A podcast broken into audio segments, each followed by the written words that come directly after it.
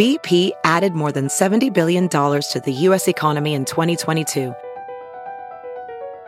Investments like acquiring America's largest biogas producer, Archaea Energy, and starting up new infrastructure in the Gulf of Mexico.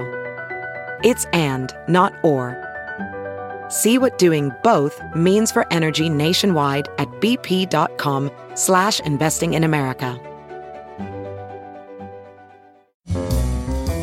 It's Merriam-Webster's Word of the Day for November 12th. Today's word is bruit, spelled B-R-U-I-T. Bruit is a verb that means report or rumor. It's usually used with about, as in bruit about.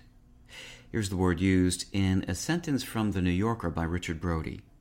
In the new biopic Judy, Renee Zellweger stars as Judy Garland.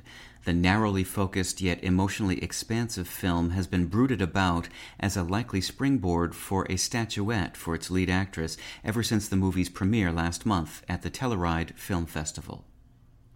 Back in the days of Middle English, the Anglo French noun bruit, B R U I T, meaning clamor or noise, rattled into English. Soon English speakers were also using it to mean report or rumor. It was applied especially to favorable reports. They also began using bruit the way the verb noise was used and still occasionally is, with the meaning to spread by rumor or report, as in the scandal was quickly noised about. The English noun bruit is now considered archaic, apart from a medical sense that is pronounced like the French word bruit and refers to one of the abnormal sounds heard on auscultation.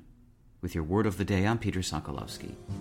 Visit Merriam-Webster.com today for definitions, wordplay, and trending word lookups.